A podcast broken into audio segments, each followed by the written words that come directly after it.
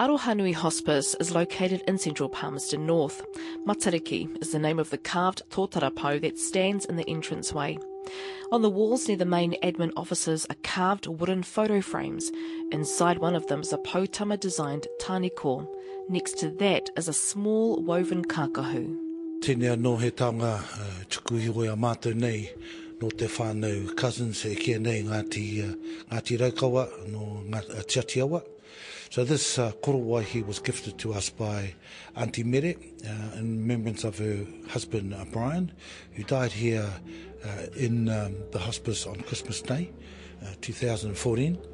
And Auntie was driven by the care and the consideration that was shown, and uh, she let her hands do the work.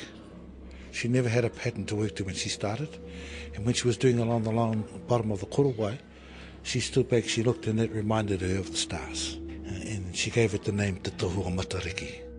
I'm here with Kaitaka Wainga, Māori Liaison Officer Dennis Emery. And so that's uh, kiwi feathers that she waved in, put it into that, and then got in touch with us and said, I'd like to come and I'd like to gift that uh, to Kura, uh, Aroanui Hospice as a measure of our appreciation and thanks for looking after my husband Brian. And of course, what we had here is the, the pare there is the lentil of, of, a, of a whare, and the ngā matapihi windows looking out, Yeah. and one looking in. So they were done especially over the years by people who came to do. Uh, Sir Howard Morrison's uh, photo is here. He came as a visitor. He had a he had a whanaunga here. Tonight on the show, we discuss palliative care. I sit down with Dennis Emery and Dr. Simon Allan, who only weeks ago commemorated the not for profit organisation's silver birthday, or 25 years of service in the community. It's taking what actually I think Maori understand as good care. Uh, and and uh, that's what palliative care is. It's really good care, caring for the whole person, for the whole family, for the whole whānau. And we so believe in that. Um, and Maori care and tradition has got lots to teach us in that regard. And I'm with Diane Corti, a recipient of this year's Ngarimu VC and the 28th Māori Battalion scholarships, whose grandmother, Hine Te Whiu Brooking, was the younger sister of Te Moana Nui a Kiwa, Ngarimu. It was Diane's experience of palliative care for her grandmother that would influence her research into end-of-life care for Māori. And that was my first encounter in a sense of a immediate whānau member and watching the process of dying. Um, and it stuck with me in our whānau because we, well, I hadn't been involved in a close immediate whānau member going through that process. And I really enjoyed, the, well, didn't enjoy, but I really appreciated the love and care that was given to us from health professionals from the hospice here uh, and their philosophy around care and acceptance of our whānau within that.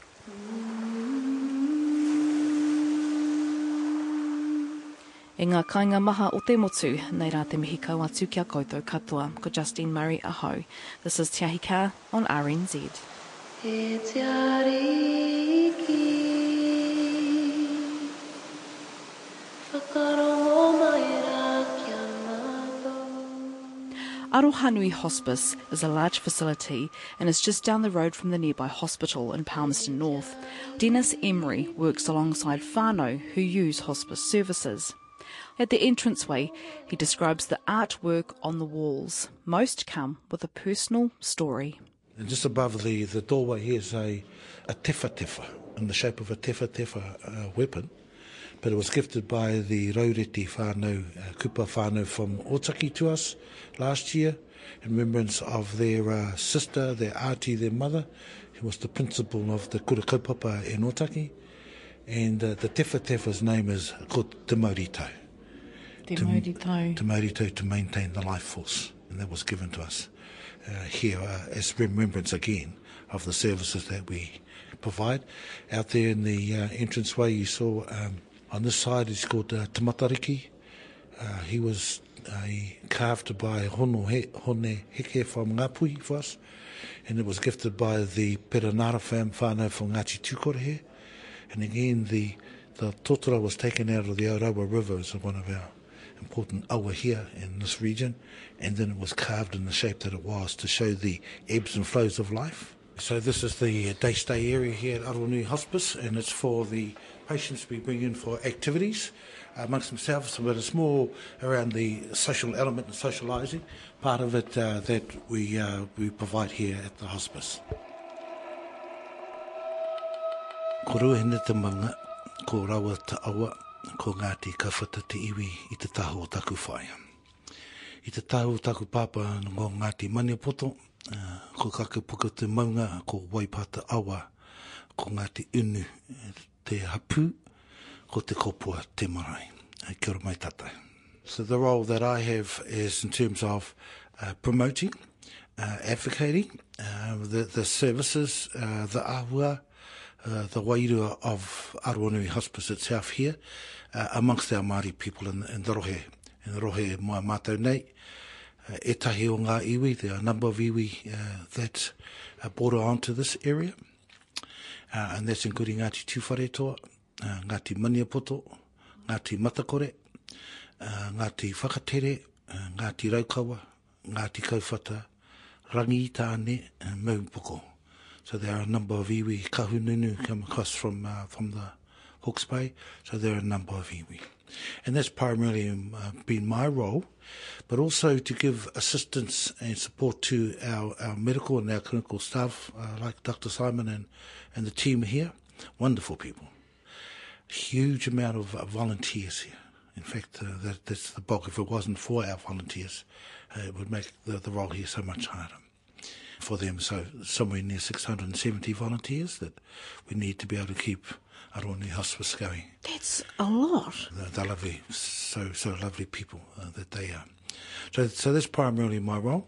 So out and amongst the people, and I'm, I've been fortunate enough that um, all of the marae in the vicinity, and I'm talking here, the majority of them being Ngāti some 21 of those, but also through Rangi Tāne and through Muaūpoko, but also having a good relationship with a lot of our uh, koroheke, a lot of our kraua, and a lot of our kuikuia in the area, and being able to, to meet with them and the tribal leaders.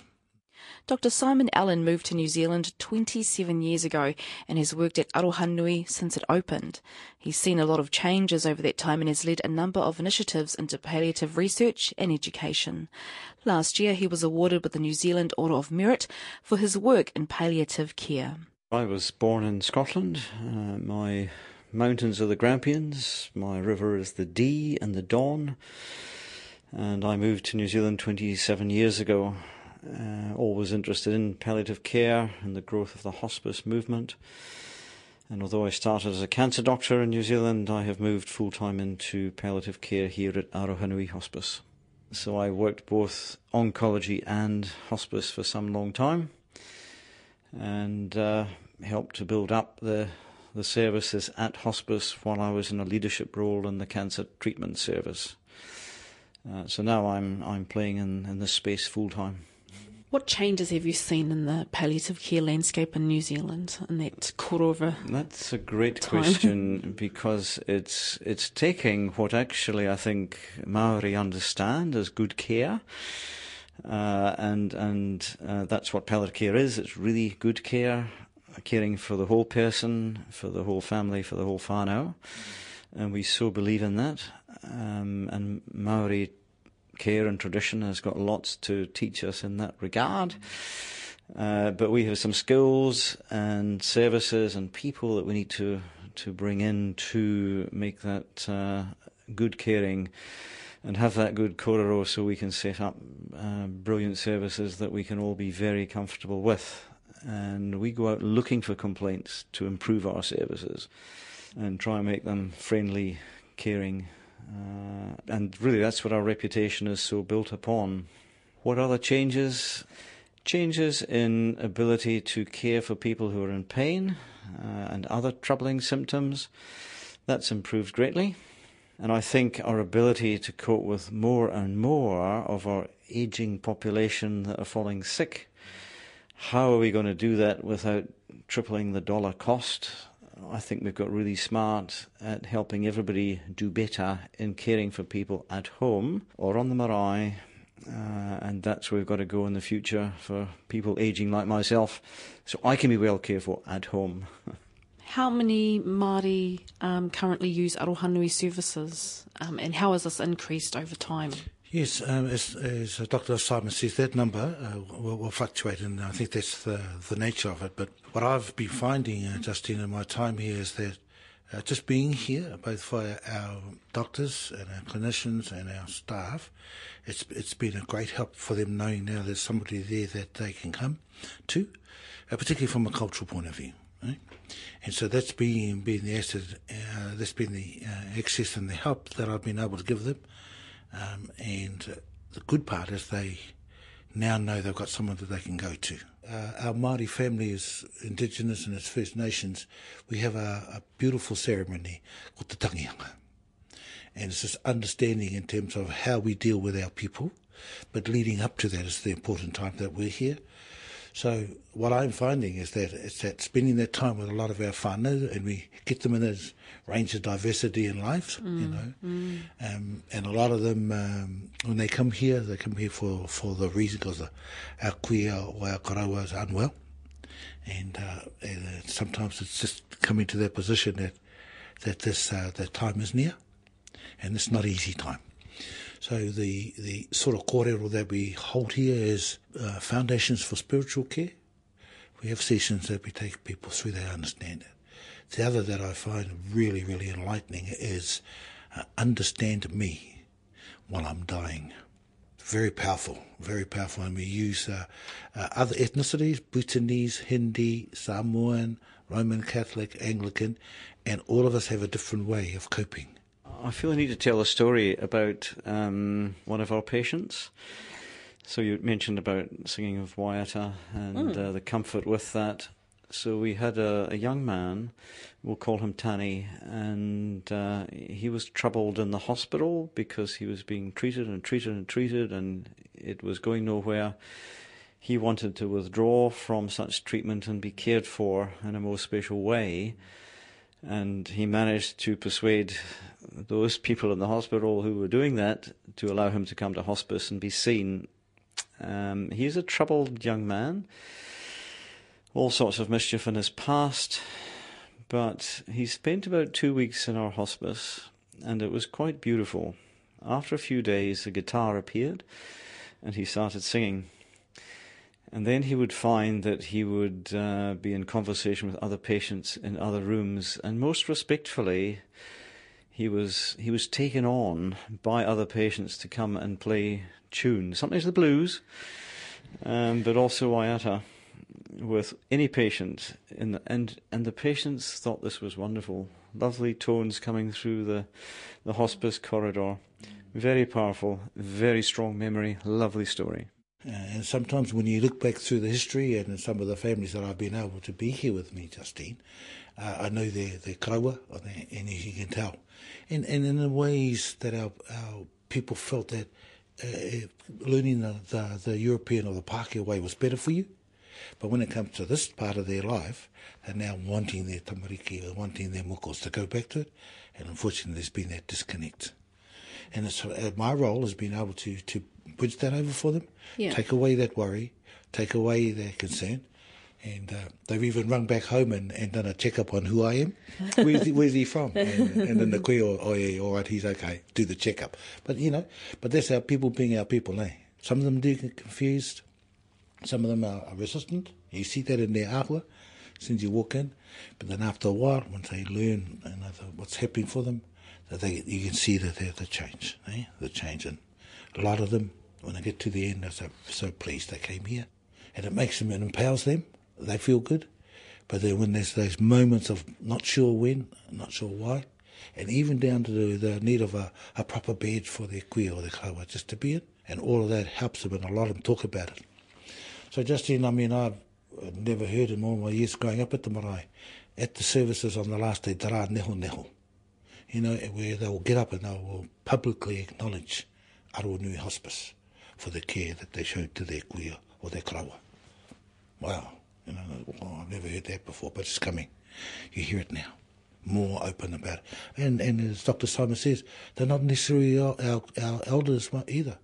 We're losing some to the younger age. We lost one recently, she was only a 17 year old, and she's So those are the sort of things they, uh, but that you see how the family and, and having Dr. Simon and the nurse go down there and be with the family, just to help them through it. Arohanui Hospice celebrated 25 years of service. They operate a number of second-hand clothing stores in Otaki, Palmerston North and Levin. They do receive some government funding, but largely they fundraise on their own.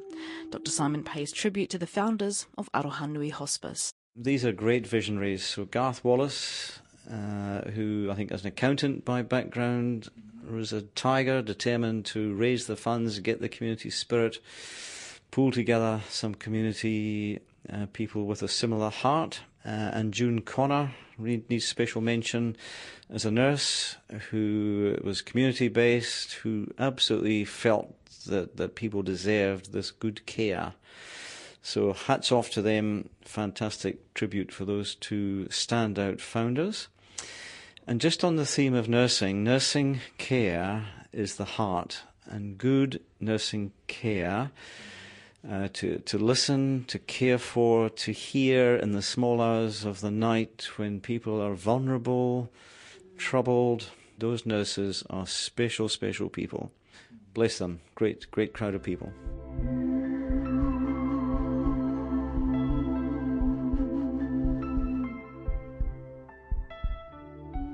Diane Corti hails from Ngāti Porou, Te Whanua Apanui, Ngāti Maniapoto and Waikato Tainui.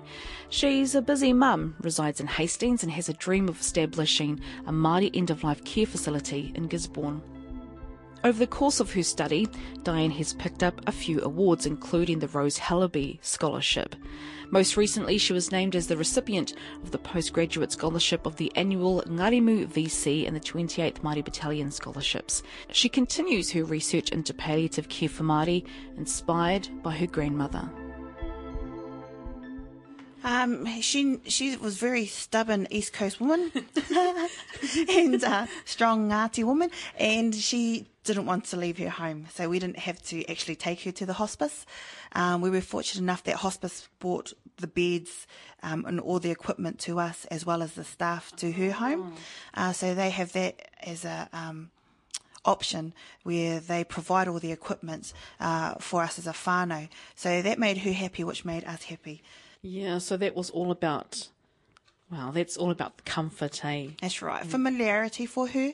Um, and I think she, a lot for her was that she didn't want to feel like she was a burden on anyone. Even though we tried to say, Nan, it's, you know, you're not a burden, she would have a shower before she would go to the hospital after a heart attack, and things like that. Mm. She would, um, not, because she didn't want someone else having to do that for her, um, if she was in hospital. Diane's grandmother, Hine Te Whiu Brooking, was a sister of Te Moana Nui Akiwa Ngarimu. Over the past few years, Diane has led a busy life of academic study. Yeah, I did my bachelor's. Uh, so I started off with my bachelor's part time and then I went to move down to Palmy and did, completed my bachelor's there. Uh, then I continued on to my master's. And so that's a two year component. My first year is made up of papers and I did a lot of end of life care stuff included in my uh, first year of my master's and it had stuck with me my experience that I and my whānau went through with um, Cranford Hospice, so I decided to do the research component of my master's in partnership with Cranford Hospice around end of life care for Māori. Um, so I approached uh, Cranford Hospice and they were um, very supportive in the kaupapa, in my kaupapa. So we worked together in recruiting um, participants for my masters and participant whānau members. Um, and after that, and I was very fortunate to be a part of that with whānau members and participants. And after that, um, I've moved on. This is my second year as my doctorate um, in clinical psychology, also specialising in end of life care. And my research component for this tohu will be based around end of life care once again for Māori, but from a Ngāti Porou perspective. Can you tell us what, what sorts of things you asked the whānau? Um, for my masters, I asked a lot around about barriers, uh, things that may have stopped them, or worries uh, about approaching hospice. Um, but also if they have heard of hospice before. A lot of them hadn't heard of hospice before actually getting referred to hospice. And in those that had heard of hospice were fearful in the sense that it was um, historically known as a white institution from a Christianity um, base. It, it does have that um, reputation and also as a place to go and pass away or to die as your final days. But it's much more than that. Um, as we and myself found out as a whānau, we didn't know anything. So I had a good understanding of my participants and their experiences and fears that they were facing pre going into hospice care. So having that inside knowledge helped with my research. I, other things I asked them were their cultural experiences of going into hospice, whether it met their cultural needs, Māori cultural needs, um, such as, you know, whānau being able to come in, as we discussed before. Kai, you know, Kai is important. Um, and what kind of care they were expecting when they were going, when they were going to go in there or had been in there. Your role was just to. Um, did you record these? I did record Yeah. them. They, they, I was fortunate that they were they let me voice record them, which then I translated, uh, transcribed, sorry, and you and utilised aspects of their discussions with me um, to put in as their stories, so to speak, their pūrākau, their their last. A lot of it, a lot of it was around their experiences, but they're also their last wishes about tangihanga, their tangihanga. A lot of preparation into uh, their how they they wanted their tangihanga to unfold as well. So it became a lot, a bit more of an extension of that phase of end of life. Came into end of life. Uh, and the, their dying process, but as well as their death planning and tangihanga planning as well a very diverse range of Māori culturally uh, practicing whānau members and participants in my uh, in my cohort. So we had some tūturu Māori that we always knew where they were going to go and have their tangihanga, which marae, uh, how it was going to enroll, uh, unfold, sorry, and their whānau members' roles within that. Um, but we had had others that had, you know, as part of our history, had been urbanised, so had lost the ability to go back to their marae as often as they had wanted to during their lifetime. Um, but once death has approached and had reforged the desire to uh, return home, uh, which happened to most of my, well, all of my participants, within that meant you know, they had gone back to uh, whānau member to help plan out their tangihanga, to help reconnect their uh, descendants as well that had gone through the process. You know, some of them are three, three to three generations Yeah, of right. um, not having returned back to their marae. So that was wonderful seeing that that helped them re- reconnect with their marae and with their iwi and their hapu and whānau as well. Once you graduate with your doctorate, your ultimate goal is to set up a end of care life facility, which is strong kaupapa Māori in Gisborne. Aye, aye. Uh, that's my dream. Yeah. Uh, my aspirations. I'm yet to, to figure out how that would look at the moment. Um, and I think after this tohu, um, and I'm tr- will build a lot of that, whether there's a need, the kind of needs analysis with my participants of with my whānau going through this tohu as well. Um, because I think there's a need, if anything, uh, I would love for there to be a strong educational aspect of this facility, um, in the sense of educating our whānau and our people and our iwi in the sense of what end of life care is, what that can look like. Yes. You know, it doesn't necessarily have to be from a clinical perspective, Western clinical perspective, we have our own traditions around end of life care as a as a people, and that's what I want to explore, and and that's what my doctoral research will look at, and hopefully help towards my aspirations of setting up a facility up there. Um, to also care for our people, to train our people, um, but to take that fear associated with um, dying away from our people as well. you know, part of your thesis, um, Te Tatau o Te Pō. Aye. And I did read that, you know, with the increase, the likely increase of Māori population, that more likely to or could use the services of hospice. So do, is that what you see? Is that what you can forecast, say 10, 20 years, that more Māori will use these services? Yeah, statistically forecast correctly that uh, yeah our Māori population is growing. We're qu- currently quite young, uh, Yeah. within the 25 year age group. Um, so you can envision that 25 years to come when we're still dying young anyway, within our 60s or so, or eight years less than uh, non Māori.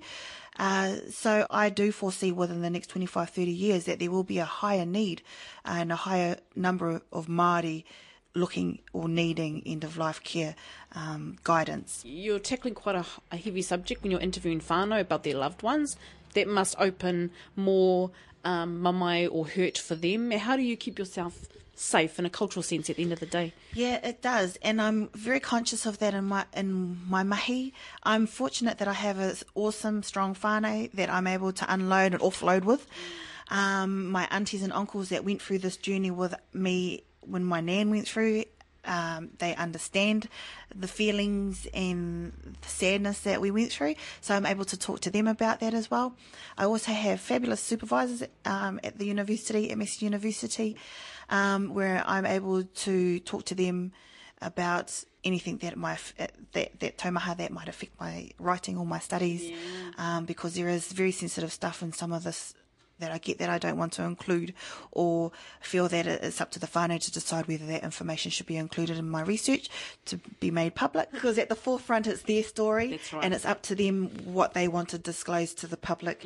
Um, and I have extended whānau, my aunties and uncles are, are magic, and I have uh, study buddies as well that have the understanding of study life um, and the pressures that we come under and how the research and that, that heaviness can um, affect that. So I'm very fortunate to have heaps of support. Moving back to the Hawke's Bay was another reason why I moved back um, for that whānau support. I te tōku pāpa no te kuiti ia uh, me, no ngā iwi o Ngāti Mani o Poto uh, me Waikato Tainui, uh, ko Graham Koti tōna ingoa. Uh, I te taha o tōku māma, uh, ko Hikirangi te maunga, o Aipu te awa, Ngāti Parau te iwi, um, ko Audrey Koti ia. Ngā mahi kia ora.